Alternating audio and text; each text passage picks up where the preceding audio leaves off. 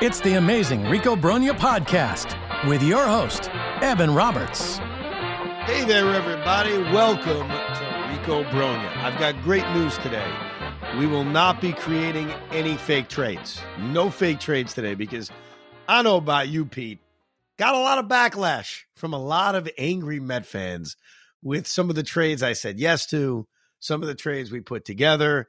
And I just want to remind everybody, it's entertainment, baby. We're not the general manager. I am not Billy Eppler. You are not Steve Cohen, even though we wish you were, because you'd spend a fortune. So let's all take a deep breath. None of those trades we mentioned is going to happen. Right, Pete? Nothing. That's right. This is like the WWE of podcasts. It's all just fake news. Listen, I think that fake trades are fun. I really do. I don't think we should spend that much time doing it on WFAN because sometimes it gets crazy. But on a podcast, I thought it'd be fun. So trade week is over. None of those trades have happened as of yet. I did have one person call up Carton Roberts and say, Evan, I got a problem with you. And I said, What's up? And he's like, you want to trade Francisco Lindor for Giancarlo Stanton? I said, well, it's a little bit more complicated than that. A bunch of things we're going to discuss on today's podcast, including some of the news and notes over the last couple of days. Buck Showalter officially winning the National League Manager of the Year. We'll take a look at two of the Japanese baseball players that may be jumping to Major League Baseball and if they'll be worth the Mets going after. And the latest on Jacob DeGrom and Brandon Nimmo. Actually, let's start there. The latest on the rumors around DeGrom and Nimmo. So here's the thing I've noticed over the last few days. Obviously, nothing's happened. Edwin Diaz re-signed right out of the start of this offseason. Nothing substantial has happened around the major free agents. It seems with Nimmo, every day or two, there's a new team that's interested. We heard the Seattle Mariners over the last few days. We heard the Toronto Blue Jays over the last few days. The Rockies were a team we had heard a while ago, but it's not going anywhere.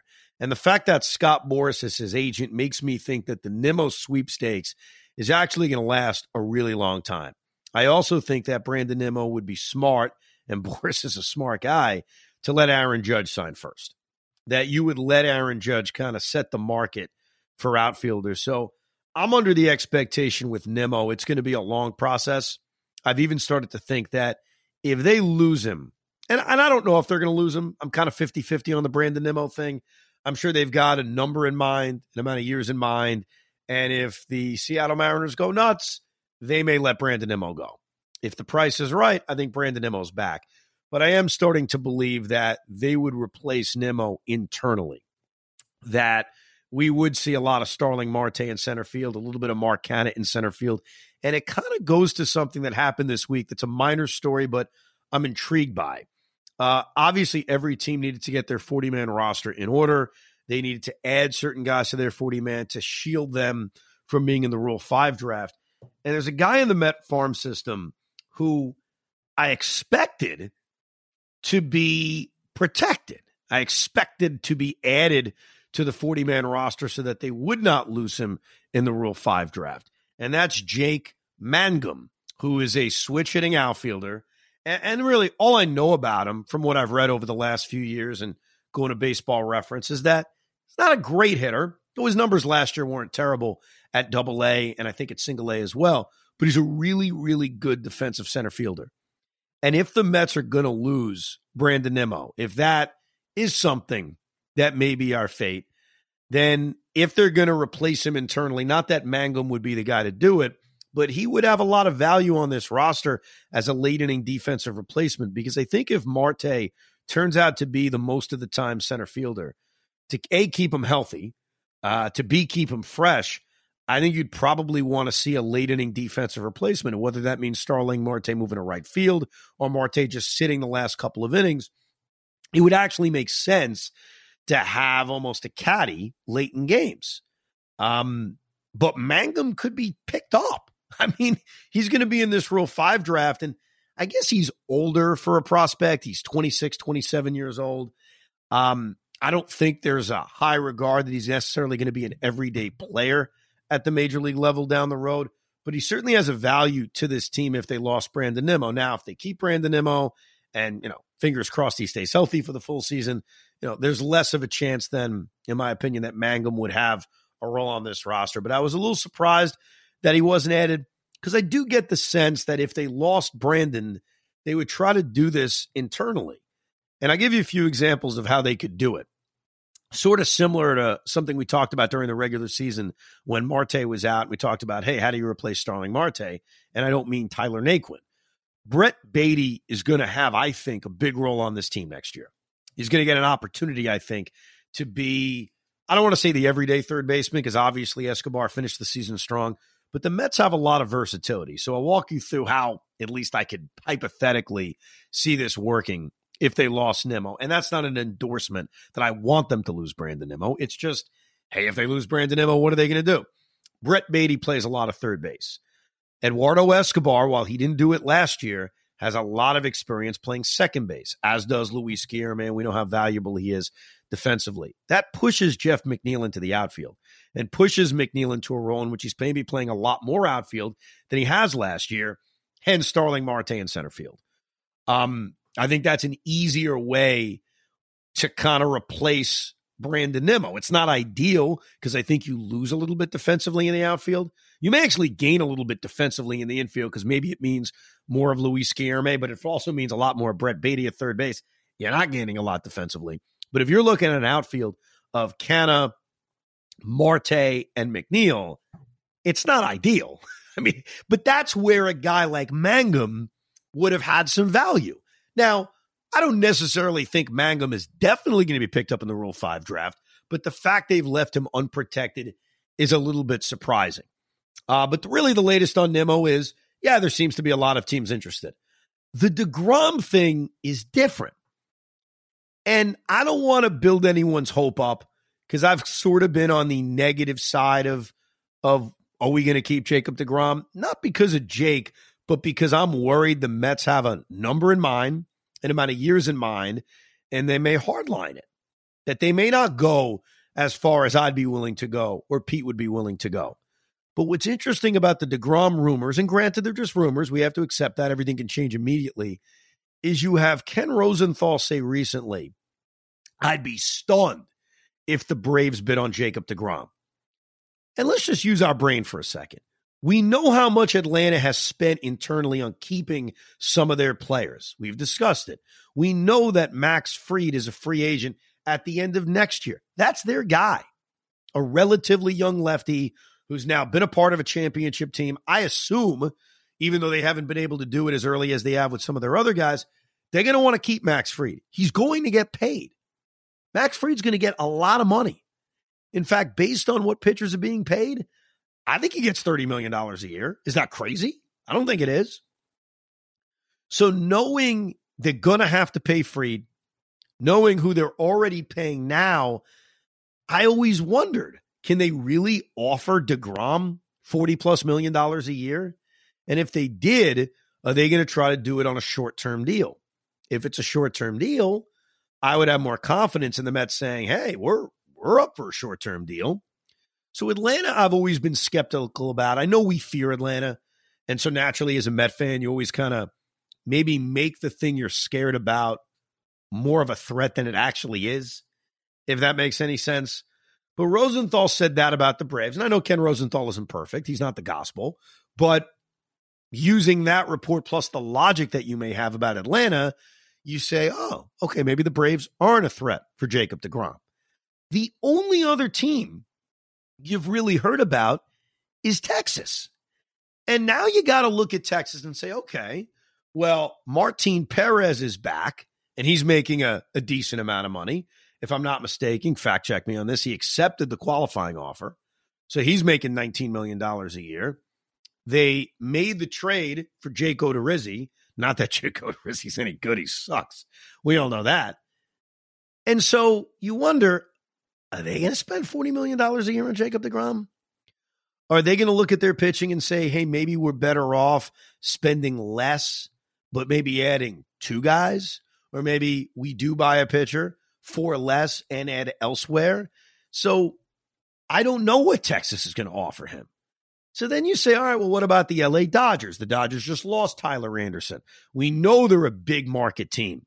They did just keep Clayton Kershaw, and there are injury concerns around Clayton Kershaw. There are injury concerns around Tony Gonsolin, who missed a bunch of time at the end of the season. Obviously, Walker Buehler, you have to forget about.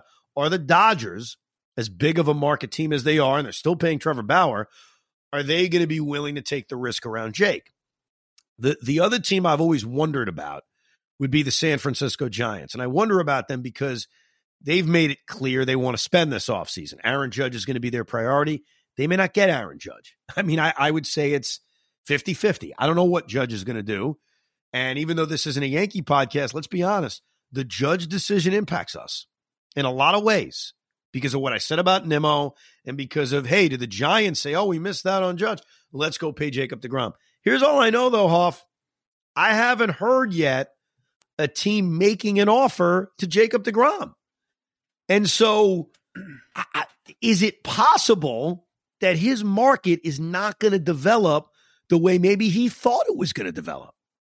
Well, I mean, it's a heavy load to bear to spend that much money on DeGrom. It's the same thing with Judge, too. Like, and this is something, and again, not to make this about the Yankees, but Steinbrenner supposedly talked to all the GMs and said, listen, I'm going to outbid all of you guys for Judge, so don't even bother, which is twofold. I look at it as someone who's kind of saying, don't waste your time because I'm going to get him regardless, but also back down because I don't want to overspend. Like, and I'm not trying to say it's collusion at all, but I think other GMs and owners know, like, hey, we want to keep the value down of these players, so if we're really not in on it, what's the point of trying to outbid other people if we're really not realistically going to be able to put $40 million up?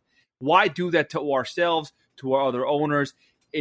I do think there's a little bit of – I'm not trying to go over the top and say there's a little collusion, but I feel like there kind of could be. That being said, I think DeGrom – Kershaw was a tell. How much did he make? 24? Did he make about $20 million, right? He got for 1 year? Yeah, I think he signed a 1-year deal to stay in Los Angeles, and I think it was in the high 20s. I'll double-check exactly what he got. Okay. Kershaw making $20 million, obviously a little bit older. Not even really. I think they're about the same age, but more wear and tear on the arm. $20 million for still when he plays and pitches is dominant. I mean, that's relevant to DeGrom. Yeah, no? He actually, by the way, he got less according to, this is from about 9 hours ago, DodgerBlue.com, that it's estimated to be worth between $17 and $20 million, which is nothing. I mean, it's basically, I don't want to say it's nothing. It's the qualifying offer. Right. Kershaw's had an injury history the last couple of years too, granted, and maybe there was a quote-unquote hometown discount because he wanted to stay in Los Angeles. I wonder because if DeGrom was a free agent from another team, okay, Jacob DeGrom had the exact same resume, but he did it with another team, how we would view him. If we would look at it and say, I don't know, man, guy hasn't been healthy for a couple years. I've admitted this. We look at DeGrom differently. He's our guy, and I'd rather fail with our guy than let him go and risk him being great somewhere else. I've made that very clear. And so maybe, and maybe I'm being more hopeful than anything, that teams are going to look at Jake and say, yeah, he's great, but I'm not willing to take that risk. And I think that the Mets should be more willing to take it. So maybe there won't be this robust market for Jacob DeGrom because of the same reason why some of us Met fans, not me, have said, let Jake go, because he's barely pitched the last few years. We're not the only ones that notice that. Other teams do. So what that could lead to, and by the way, I'd sign for this immediately, is DeGrom basically getting a monster 1-year contract or, maybe a Scherzer kind of deal or a Cespedes kind of deal where it's a 3-year, $118 million deal with an opt-out after the first year. So DeGrom could go out, win the Cy Young, opt out and say, okay, guys, now look at my market. I'm starting to think that he may not be able to get the 4-year contract he may desire. And look, I'm okay with short term. I really am. I mean, it's fine. If you want to pay him on a year-to-year basis and basically say, go out and prove you're healthy, I'll deal with the stress of potentially losing him every single season if it means you get him back on a short-term deal. And here's the thing. So, like, I'm looking at the payrolls right now, right? The Mets have a 32-man roster. They got to fill 40, right? They're at 184 right now in change corner spoke track. I'm not sure if that's accurate, but you let me know. Well, it's not accurate because it doesn't include a lot of the arbitration salaries. Okay. So that's why when we look at these payrolls and they're a lot lower, it's because it's not including that. There's a lot of guys who are going to get raises. So the Met payroll is going to be it's going to be very high. Right. But here's my point though, is if you want to go that short-term route of, say, $45 million per year, 3-year deal with an opt-out after year one, 45, even added to a 225 payroll, you're hovering around the 275 mark. Last year's payroll was 313. And again, I want to refer to the fact that the Edwin Diaz contract, they made sure it was done by 2022, and they made sure that some of the money got deferred to the 2022 payroll. Specifically, I know that Puma said maybe they're not going to go as punch drunk crazy with the money. To me, I go the opposite way, going like, they have more money to spend this year. No? Well, and also keep this in mind with DeGrom. He already made 32 and a half, 33 last year. So if you're paying him 42, you're just adding $9 million to what you were spending last year. But here's the other thing to keep in mind with DeGrom. And we always talked about, well, how do you replace him? One of the factors here, and it's not the case with Verlander, it's the case with Rodon, is that because he turned down the qualifying offer, and I'm not saying this is the end-all, be-all, but we should be aware of this.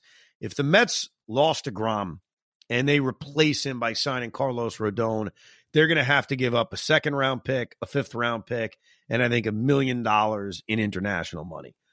It's not the end-all, be-all. That's not going to keep me from signing Trey Turner, but it's just another reason why it benefits the Mets to just keep Jacob DeGrom, as opposed to losing him and then trying to replace him. But look, I'm not brimming with confidence, but I would say any rumor and news over the last few days hasn't been bad. You know, nothing's come out that makes you say, oh, wow, we're really going to lose him. No, basically, no.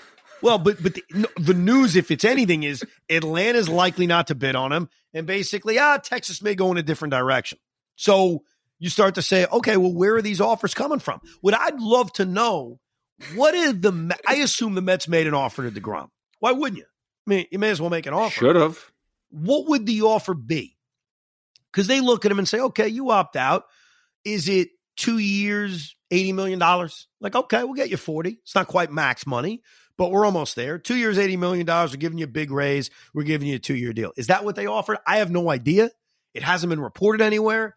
I've always said at the end of the day, I'd give him the 4 years, 180, but it may not come to that. So we'll see. We'll keep an eye on it. The Mets did make a move the other day, which is basically a lottery ticket kind of move when they claimed Steven Ridings off waivers from the New York Yankees. Ridings barely pitched last year. He missed most of last season.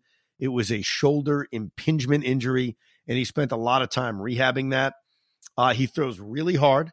He's a redhead, so you know I'm obviously in my glory. He's a big kid, like 6'7", 6'8". Like I mentioned, throws really, really hard. The concern would be, and look, there's no concern. They claimed him off waivers. There's no harm. There's no foul. Again, like a lottery ticket of, hey, maybe this is going to be a big arm that can help him at some point next year. He's barely pitched in the last 3 seasons. If you, and 2020 was obviously a problem for everybody, because a lot of minor leaguers didn't pitch during the pandemic season. But you look at 20, 21, and 22, Steven Ridings over 3 years pitched 31 innings in the minor leagues. I'm not talking about the major leagues. He's only pitched 5 innings in the major leagues. Yankees called him up at some point last season. So he hasn't pitched a lot over the last 3 years.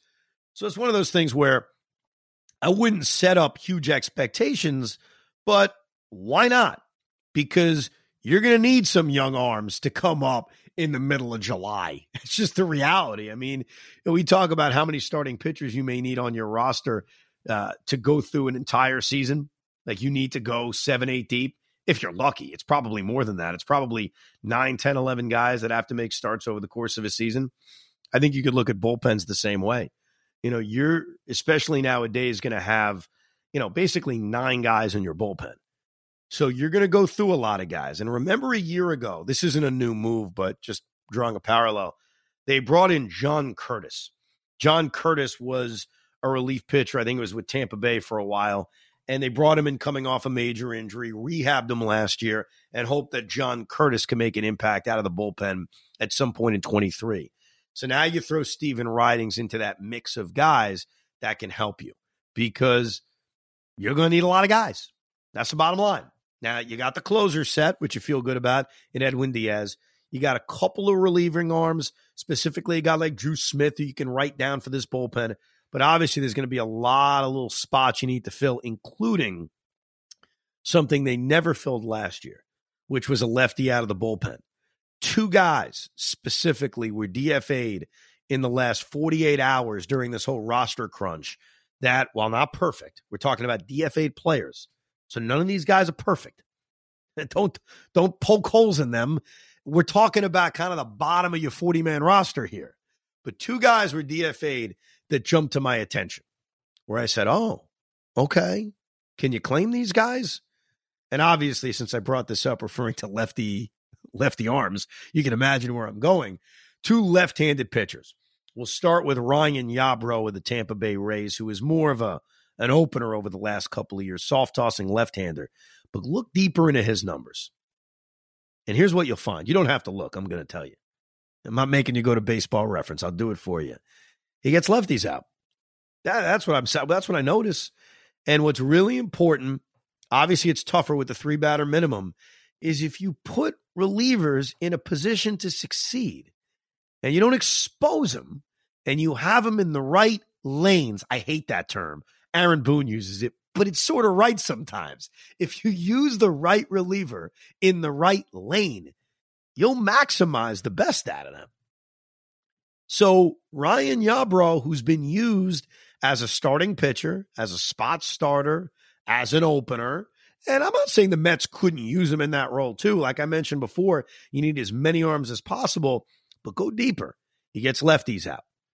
That's guy number one that jumped out at me. Guy number two, and I was surprised this guy was DFA'd because I remember him with the Marlins a few years ago. He had a dominant season with the Giants during the pandemic year, and is a serviceable reliever, and that's Harlan Garcia of the San Francisco Giants. They DFA'd him.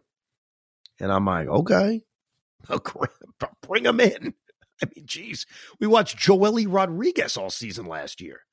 So if I'm not mistaken, and hopefully this isn't outdated by the time you're listening to this, because I guess these guys could have been claimed. I apologize. Harlan Garcia will be offered in reverse order of the standings to every National League team. So the Mets have a better chance at successfully claiming Harlan Garcia. Yarbrough first to every American League team. Then he gets offered to the National League.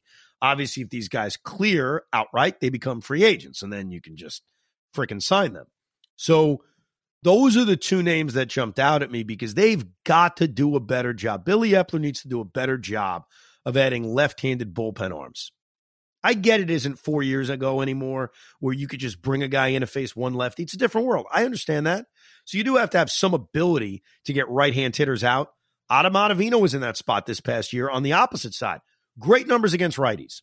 His numbers against lefties weren't that good, but he was able to overcome it and had a really, really good season out of the bullpen. So those are two names that jumped out at me. Bring them in. You never, ever, ever have enough relievers. And I don't think the Mets are spending big on relievers, not because they're cheap, but because why would you? They're all just complete. They're all lottery tickets in a way. The rare guy who isn't is a guy like Edwin Diaz, which was why it was so important to take care of him. And they did on that 5-year, potentially 6-year deal. I mentioned, on Carton and Roberts. It was Yankee related, but I'll bring it to the Mets. I'd sniffed around a little bit, trying to find out from other teams, like who's available? Like what guy, we make assumptions that guys are available. Who's out there? And I was reading a little bit about Liam Hendricks of the Chicago White Sox being available. He makes $14 million this year. He had a fine year last year, a decent year. He's not Edwin Diaz. He's not Emmanuel Clase, but had a good year, decent year, I guess. If he gets traded, his vesting option for 24 becomes done deal at $15 million a year. would the Mets be interested in packaging a James McCann and then a good, helpful player for the White Sox in a trade for Liam Hendricks? I don't know. I'd like to do it because I want bullpen help. I don't know if the Mets are going to think it's smart to pay Edwin Diaz as much as they're paying him and then also pay Liam Hendricks $14, $15 million. But that would create quite a 1-2 punch out of the bullpen of a Liam Hendricks and an Edwin Diaz. The other things that happened over a few days ago, I'm going to be completely honest. I have no idea who these guys are. The Mets hired Jeff Albert as the director of hitting. He's a former coach with the Cardinals and the Astros, and they hired Eric Yeagers as the director of pitching. He's got a background in biomechanics and this driveline baseball, which is a performance center that uses research and advanced data to help players. Here's what I learned about things like this. Hear me out on this, and then we'll move on because I know no one cares. If the Yankees made these hires, oh my God, typical. The geeks are running the asylum. It's the sabermetrics. I can't stand this organization. Fire Cashman. Because we as Met fans are now happy people, and we love the fact that Steve Cohen is buying people, here's our reaction without knowing a goddamn thing about either one of these guys. Oh, I love it. We're investing in the team. This is great. Cohen's taking it seriously. F you, Jeff Wilpon. So, listen, I don't freaking know. All right. Information is a good thing. I don't think information's a bad thing. Now, you don't want to give guys too much information. It'll F up their brains. But when I saw these hires, first of all, I laughed. Director of hitting, director of pitching. But my brain jumps to how people will make this good or bad based on your mood. Right now, the mood at the Yankees is bad. So you make these hires, it's exactly what I just said. Too much stats. We're happy with the Mets. So Mets make the hire. I love it. Steve Cohen's investing. Who the hell knows? Nobody freaking knows. Brilliant. Never seen a better move in my life. I love that driveline baseball. It's fantastic. All right. The other thing is, and this is more of a fun topic, Buck Showalter won the National League Manager of the Year. Congratulations, Buck. 101 wins. I think all of us as Met fans were overall very happy with what Buck Showalter did this season. Real quick, from afar, do you think the manager of a team that had a division lead all season long and then managed to lose it, I'm not going to say blow it, lose it in the final days of the season, would we from afar think that manager should be manager of the year? Let's all be honest with ourselves. I love Buck. I love Buck. Love me some Buck. Really? Is he the manager of the year? Because I thought about that. I'm not sure if he is. You know who I think the manager of the year is? I think it's Brian Snitker. Because think about this. The Atlanta Braves won the World Series. Okay? They come back the following year. They get off to a very mediocre start. They're 10.5 games behind the New York Mets. You could almost understand, like, all right, you know what? They won the World Series the year before. Did not win in the division this year. Whatever. Just make the playoffs. They call up Michael Harris. They call up Vaughn Grissom a few months later. They deal with their own set of issues, and they go out and play just ridiculous baseball for a 4-month period, and then mano-a-mano sweep the Mets in Atlanta. This is all what the voters can see. Obviously, postseason non-factor. That's why the Rob Thomson thing isn't fair. Anyone who brings up Rob Thomson, dude, it's not a postseason award. The Phillies were a third-place team that tried to blow a playoff spot to the Brewers. Like, I get the Phillies played a lot better with Rob Thomson as the manager, but you know who else replaced a manager midseason and the team played a lot better? Jerry Manuel in 2008. We're not giving him the freaking manager of the year. The playoffs don't count. I want to make that clear. They do not count. They're not a part of this award. So the Rob Thomson thing is ridiculous. Stop. Don't bring up Rob Thomson to me. Come on. Obviously, knowing what happened, yes. If we counted the playoffs, yes, I agree with you. We don't count the playoffs. So Met fans are going to hate me. Like I'm raining on them. I'm not raining on the parade. I'm being honest. The manager of the year should probably be Brian Snitker. With that said, Buck Showalter was everything we wanted. And when you hear players talk about him, Max Scherzer did an interview recently with John Heyman on his podcast. Max Scherzer loves Buck Showalter. And we haven't heard a player say a negative thing about Buck. And I hope Buck has the staying power. I hope that it's not an act that runs dry. Tom Thibodeau is an act that runs dry. Has a great first year. All right, we're sick of him. So hopefully Buck's here for the next bunch of years, as long as he wants to manage. But no, when you look at the award, they blew the division. I'm sorry. It sucks. Bothers me. Still bothers me all these months later now. They blew the division. Is Buck Showalter the manager of the year, Huff? I don't think so, but I wouldn't give it to Snitker either, though. Like, that's not the... I do like... Who would you give it to? I like... Listen, I know you're right. It's not a postseason award, but Thomson was able to get his team together. What were they? They were how many games under 500 when they fired Girardi? No, they weren't. And he brought them all the way back, and that was with one of their best players, who may be out for some significant time in 2023. By the way, with Bryce Harper. Yeah, look. Rob Thomson did a Jerry Manuel like job. I really think. I think Jerry Manuel is a good comp. The only difference was they didn't have extra playoff spots in 2008. That's the only difference. And so the Mets never made the playoffs, but the Mets were sparked after they fired Willie Randolph. There's no question in my mind. And okay, they were a lot better.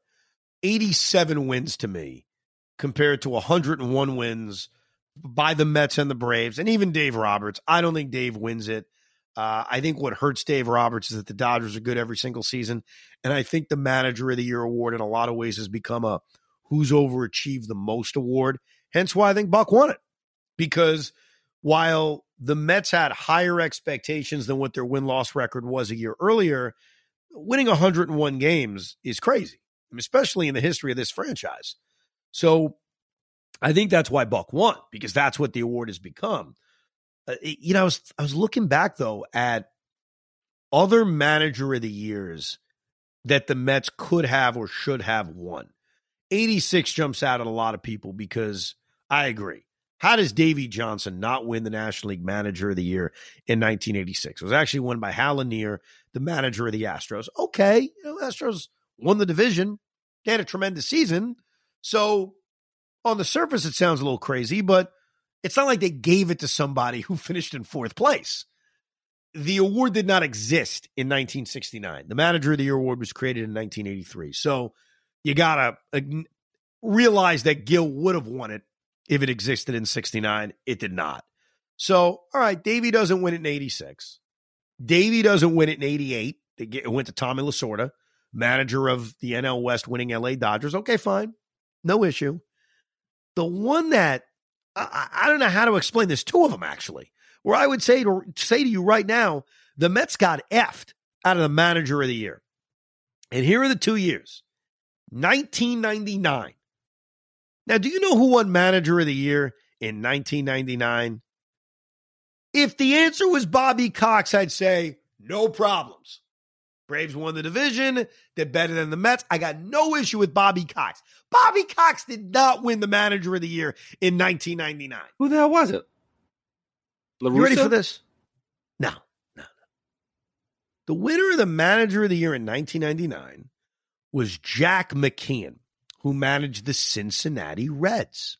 Oh, the Cincinnati Reds.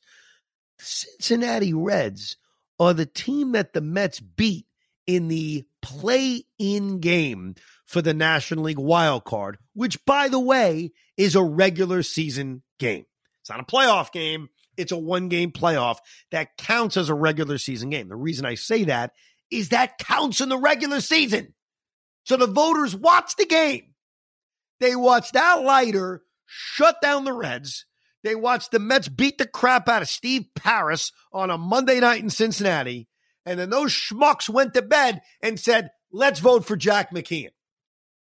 Now, I'm giving the writers too much credit. That's not what they did. They're a bunch of lazy bastards. They voted for Jack McKeon a week earlier. They sent their little ballot in. They said, oh, the Reds, what a cute story. They sent it in. That's what they did.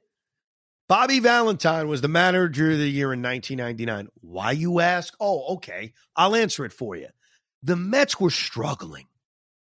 The Mets were really, really struggling. They lost a Friday night game to the New York Yankees in June. They lost a Saturday afternoon game to the New York Yankees in June. And then Steve Phillips decided, you know what I'm going to do? I can't fire Valentine because I don't think Fred Wilpon's going to go for that. So you know what I'm going to do? I'm going to cut Bobby's balls off. I'm going to publicly, what's that term for cutting someone's balls off? Isn't there like a almost a medical term? Castrate. Yeah. Castrate. I'm going to publicly castrate Bobby Valentine, and I'm going to do it at Yankee Stadium. And so Phillips fires all of Bobby's coaches. Oh, you like Bob Apodaca? Too bad, Bobby. He's gone. The Mets go out on that Sunday night after Bobby gets castrated, and they win. Al Leiter pitches well. Mike Piazza hits a home run off Roger Clemens. More on that later. And the Mets go on a run. The Mets get hot. Mets, I think, beat the Blue Jays about a week later, interleague play. And they go on a run, end up having a tremendous season. They have a great race with Atlanta. They come up short because Chipper Jones is an evil son of a bitch, and the Mets win the wild card. Manager of the year! Manager of the year! Someone let Bobby know. He's the freaking manager of the year. Why I'm so pumped about this right now, I have no idea. I don't know why. You're on one right now. You're fucking on. Oh, excuse me. You're on one right now with this. But you but are. Guess you... what? Guess what, Pete? What? I ain't done. There's another travesty in Manager of the Year land. You want to hear another one? Okay, so there's only two other options, I think. It's got to be a playoff team, clearly, correct? Maybe. Yes, it is. Yes. So, it's either Willie Randolph or Terry Collins. I'm going to lead towards Terry Collins 2015.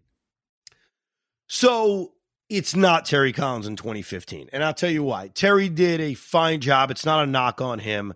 But the manager of the year that year was Joe Madden, if I'm not mistaken. The Cubs had a better record. They had a great year. I forget what their expectations were, but they also did it in a very difficult division. If you recall that year, the National League Central had three playoff teams. They had the St. Louis Cardinals. They had the Chicago Cubs.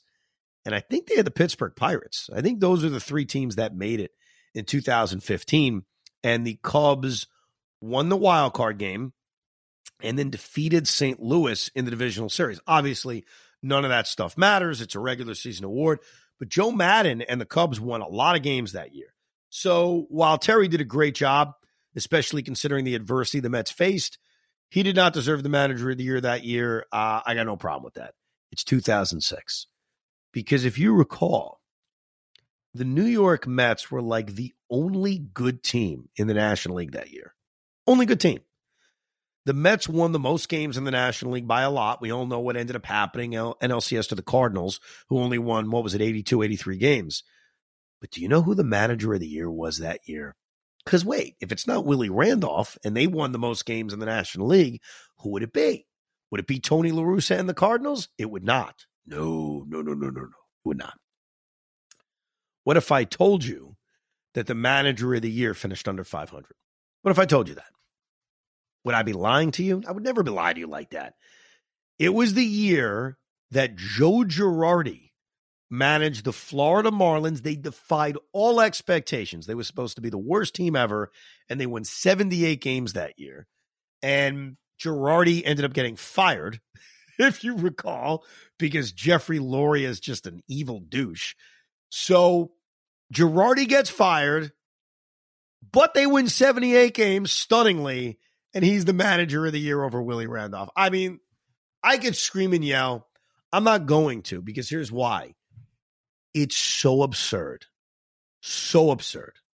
that Willie didn't win the award. I'm gonna just calmly give you the facts, and then everyone else can scream and yell. The Mets had the best record in the National League. The Marlins were 20 games worse. 20. And Joe Girardi won manager of the year. What an effing disgrace. If you're Willie Randolph, you must think to yourself, wait a second, let me get this straight. I wasn't given another managerial job, never given a second chance, and the voters didn't give me the freaking manager of the year when I managed the best team in the National League by 10 miles? Crazy. Absolutely crazy. Now, a few other things, because I'm having fun with this. Any other award that the Mets got screwed on? I'll give you one. This is before my time, but to me, it's crazy. 1985, Doc Gooden won the Cy Young. Of course, it was one of the great seasons of all time. Doc Gooden should have won the MVP. He should have been the first New York Met, only New York Met, to win a Most Valuable Player award. I'm not one to cite WAR because I think it's overrated, but Doc Gooden's WAR in 1985, it should be arrested. I mean, it was crazy. They had like a 12 WAR. The other one, I'm not going to bitch about it. It's just close finishes. Piazza finished behind Bonds and Kent in 2000. I don't really have an issue with that other than the fact that Bonds and Kent were teammates, so you figured maybe they would split the vote. Beningo would kill me if he heard me say this because this would bother him. The MVP in 88 was not Darryl Strawberry or Kevin McReynolds. I think a lot of Met fans like to say that. Bro, what are we doing here? Kirk Gibson? My ass, bro. I don't know if it should have been Kirk Gibson. I know that Straw and McReynolds were not necessarily the MVPs that year. Beltran in 06 put up some very worthy numbers, and he only finished fourth. David Wright probably deserved a lot better in 2007. He finished fourth, but had a tremendous season. And then the other guy, I can't say he should have won the award, but had one of the most dominant seasons we've ever seen is DeGrom in 18. DeGrom at 18. If the Mets won games, I think he wins the award. I think it's one of those things. The Mets just needed to be a little bit better, and unfortunately, they weren't. But congratulations to Buck. I'm very happy for you. Well, not to mention about DeGrom real quick, because that was the year that he was not the unanimous Cy Young Award winner, correct? Yeah, I think there was one guy that Steve Summers verbally attacked on WFAN. Yes, yeah. It's the San Diego guy, yes. I remember booking that last minute, and he joined the show, and within 30 seconds, he was gone. It was unbelievable. Oh, that was a Hoffman special? Oh, yeah. I didn't butter him up as well. I was like, yeah, we just want to talk a little bit. It's great. Next thing you know, the rest was history. But that being said, though, this year was the first year that both Cy Young winners were unanimous. Does that rub you at all the wrong way that, like, DeGrom wasn't even unanimous, and now it's kind of like they just wouldn't unanimous. Man, let's just do it. No, you know why it doesn't? Because to me, that's overrated. Like, I think in the moment, I would care. Like, when an award first comes out, I'll say, oh, how did this guy not vote for this guy? But a win's a win, because none of us remember how many votes one got. Like, honestly, I don't really remember it. And the only reason I remember that DeGrom wasn't unanimous in 18 is because of what Steve Summers did to the guy. Like, honestly, that would be the only thing that would even cause me to say, oh, he didn't get every vote. So that kind of stuff doesn't bother me. I mean, Justin Verlander and Sandy Alcantara were so clearly the Cy Young Award winners. Like, it wasn't even a question to me. It would have been a disgrace if they didn't get the unanimous votes. And it didn't bother me how many votes Edwin Diaz got. You know, Edwin Diaz had a great season. He had an all-time great closing season. It's very difficult for a closer to win a Cy Young. The only times it really should happen is if there's just no obvious winner as a starting pitcher. If we just have one of those years where you look around and say, there's no one who really deserves the Cy Young, then I think you go towards the reliever. But it's very difficult for reliever to win a Cy Young award. But I didn't care how many votes Edwin Diaz got. Like, the thing about these awards, I'm happy Buck won. Like, in all seriousness, I'll give you my opinion that maybe I wouldn't have voted for him, but that doesn't matter. Like, he won, and that's great. He's a Met. I'm a Met fan. I'm happy he won. There are certain times where the awards have mattered to me. DeGrom winning the Cy Young mattered to me, but I'm also a fanboy of Jacob DeGrom. You know what I mean? I think an MVP would be very special because the Mets still haven't had one. And, you know, when I just went through a few of the candidates, none of those guys were even that close in terms of voting, in terms of winning the award. So we haven't even had an MVP make a run Like, we've had guys who are like, oh, he's had an MVP caliber season. But like, you look at Alonso this season, had a great year. No doubt. Love Pete Alonso. He wasn't the MVP. Everybody knew that. So I guess if the Mets were close to winning an MVP, I'd get more into it. But in general, yeah, the DeGrom stuff I was into. I'm trying to think any other awards. I know a bunch of Rookie of the Years. DeGrom won Rookie of the Year. Pete won Rookie of the Year. R.A. Dickey won the Cy Young. That was a close vote. I didn't care that much about that one. I got to admit, like, I was happy Dickey won, but I wasn't like, oh, my man won. I was like, oh, okay, great. Let's trade his ass. Were you into the fact that he won 20 games? Like, I remember going to that game, the game that he won the 20th game specifically. So I'm like, oh, this is a nice achievement. Yeah, because there was nothing else to root for. Yeah, because the team was bad. I think when the team is bad, it leads to stuff like that. I remember as a kid, Todd Hundley breaking the catching home run record was a huge deal. But that's because the Mets lost 91 games that season. So you needed things to almost cheer for. All right, a couple of things I want to get to. The Japanese players that are entering free agency. Kode Senga is a free agent. Very simple. Free agent. Masataka Koshida has to be posted. And I guess the way that works these days is that once he's posted by his Japanese team, every team can negotiate with him. And then there's this 30-day window. So I'll start with Yoshida because I don't think he's that interesting to the Mets. I don't see a fit. I don't think the Mets are going to invest in an outfielder not named Brandon Nimmo.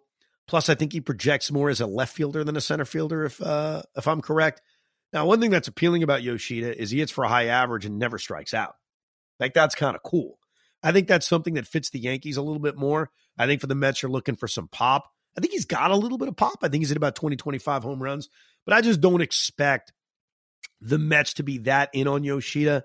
If they lost Brandon Nimmo, maybe. But I also think the timetable is going to be a big deal on this. If he's posted tomorrow and the 30 days start now, I find it really hard to believe that the Mets would bid on him without knowing an outcome on Brandon Nimmo. Mark Canna is signed on this team. He's here next year. Starling Marte is signed. He's here next year. I just don't necessarily see Yoshida being a fit. The guy who could be a fit is Kodai Senga. So he's 30, or he's going to be 30 when the season starts. So I was looking at his numbers, and I was trying to find comparables. And what I mean by that is we've had guys come from Japan who have been awesome. We've had guys come from Japan, and they've been okay, not bad. We've had guys from Japan, they have sucked. This is not an exact science. It's just that we're trying to look at guys who put up numbers in a league that's clearly better than AAA, but is not quite the major league level. So you're trying to figure out, okay, well, how's this going to translate? A lot of guys that come over young. Shohei Ohtani came over young. Yu Darvish came over young. Kode Senga's 30. Kode Senga has pitched 1,300 innings in Japanese baseball. It's a lot of innings. His numbers, they're amazing. Like, his career numbers, he has a 2.42 ERA. Last year, he pitched to a 1.89 ERA. Now, I looked and I said, all right, let me try to find some comparables. And I'm going to give you two. And I'm just going to let you know, neither of these guys are going to excite you. Yusei Kikuchi has similar numbers in Japan. Now, Yusei Kikuchi has come over, and he has mostly sucked. Doesn't mean he's going to be Yusei Kikuchi. Kenta Maeda had similar numbers. Maeda's been solid. He's been fine. I think the way you have to view Senga, and here's the way I view Senga, is back of the rotation, but maybe you hit the jackpot, and he's a lot better than that. And so that's why I wouldn't view Senga in any regard to Jacob DeGrom. If you're losing Jacob DeGrom, Kode Senga can't be the guy that replaces him.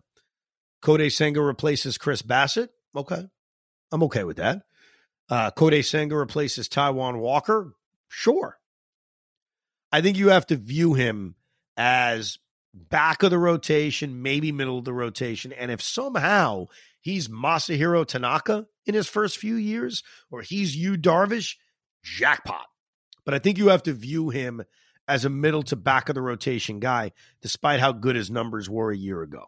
How much does this cost, though? And do you have to put up, like, I remember there was some, if I'm correct, when Ichiro and some others, you had to pay money just to talk to them, and then you had to bid. Is that the same way? Yeah. No, so Senga's a free agent. He waited the full kind of service time in Japan. He's just a free agent. The other guy would be a posting situation. I know the posting rules are different nowadays. It used to be a blind post, if you recall, where every team had to put a number in. Right, you know, yeah. The rules are very, very different now. So with Yoshida, it would be a posting. With Senga, it would just be flat out signing him. I've seen projections at about $15 million a year. Now, Carlos Carrasco's back making $15 million. Tyler Anderson didn't get as much as I thought. He got $13 million a year. So probably in that range. So he would be paid as if he's a middle to back of the rotation guy. He's not being paid like an ace, but I find that intriguing because maybe he is. You know what I mean? It's like one of those things where I wouldn't expect him to be, but maybe he's great. He comes over and he's freaking dominant. Listen, compare him right now to the other free agents that are available that I keep on hearing. And again, there was a projection that MLB Trade Rumors put out, like there's four guys, which I don't give them any credit. I don't know who these guys are, but they were like projecting where the top 50 free agents would go. And there were seven guys that combined these four thought that maybe like one guy, one of the four guys was like, oh, I think DeGrom may go to the Mets. But it wasn't like a lot of these free agents were going to the Mets. But the ones that they talked about was Andrew Haney, Jose Quintana, Michael Wacha, those type of pitchers. And I'm like, that's not appealing at all. That Carlos Rodon, obviously, is one that is potential. But besides him and DeGrom, these other pitchers are low level, where back end of the rotation guys. At best, to me, if you're going to do something like that and you're going to spend a lot of money, which is for Walker, it might be $15 million as well. I take a risk on the guy from overseas that you don't know that, like you said, could turn into a Tanaka. There could be a high reward on him. Yeah, Andrew Haney, Quintana I actually like. And I think a part of why I like Quintana is that he got traded to the St. Louis Cardinals right before the trade deadline and put together a 12-start stretch that was outstanding. It really was. He pitched to like a 2 ERA. He was fantastic. And again, I look at guys like that as replacements for Taiwan Walker, not replacements for Jacob DeGrom necessarily. And so if you're talking about the back of the rotation, Jose Quintana is fine. Carlos Rodon is more of the top of the rotation guy. The only guys in free agency that would help replace DeGrom would be Justin Verlander and Carlos Rodon. Carlos Rodon has been healthy the last two seasons, and he's been great. Like when he's out there and he's making his starts, and health is a little bit of a concern because before that he had a tough time staying healthy. The guy's been brilliant. Plus he's a lefty, and there's something about lefties where sometimes they don't hit their peak until later in their career. I don't want to say late in their career, later in their career. Same thing maybe with Quintana. Well, I know he's had some good years. It's not like he's come out of nowhere. Verlander, I don't know, man, about Verlander. He's 40, and at some point you just hit a wall. And I think we just experienced Max Scherzer, where Max had a good year when he pitched and then collapsed at the end of the season.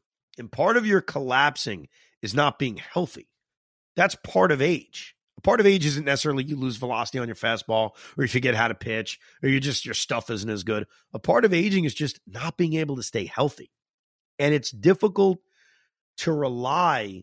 Like if you're losing DeGrom, and I get the health questions. I'm not trying to ignore that he doesn't have his own health questions, but he's not 40. He doesn't have as many innings under his arm as Verlander has.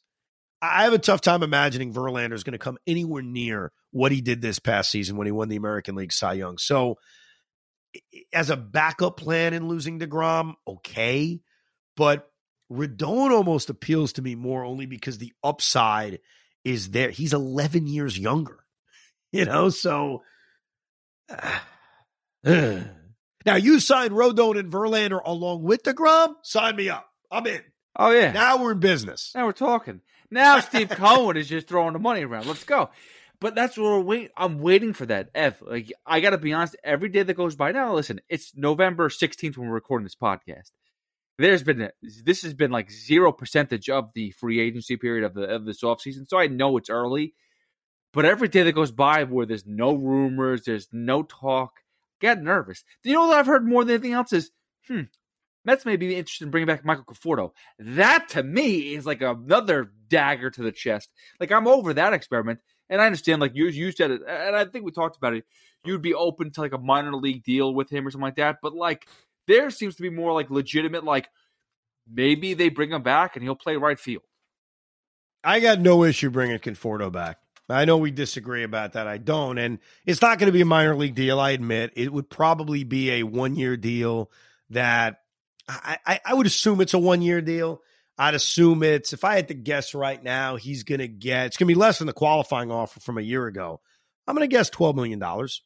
And on a 1-year deal for a guy who we know what he can do, I got no issue with that.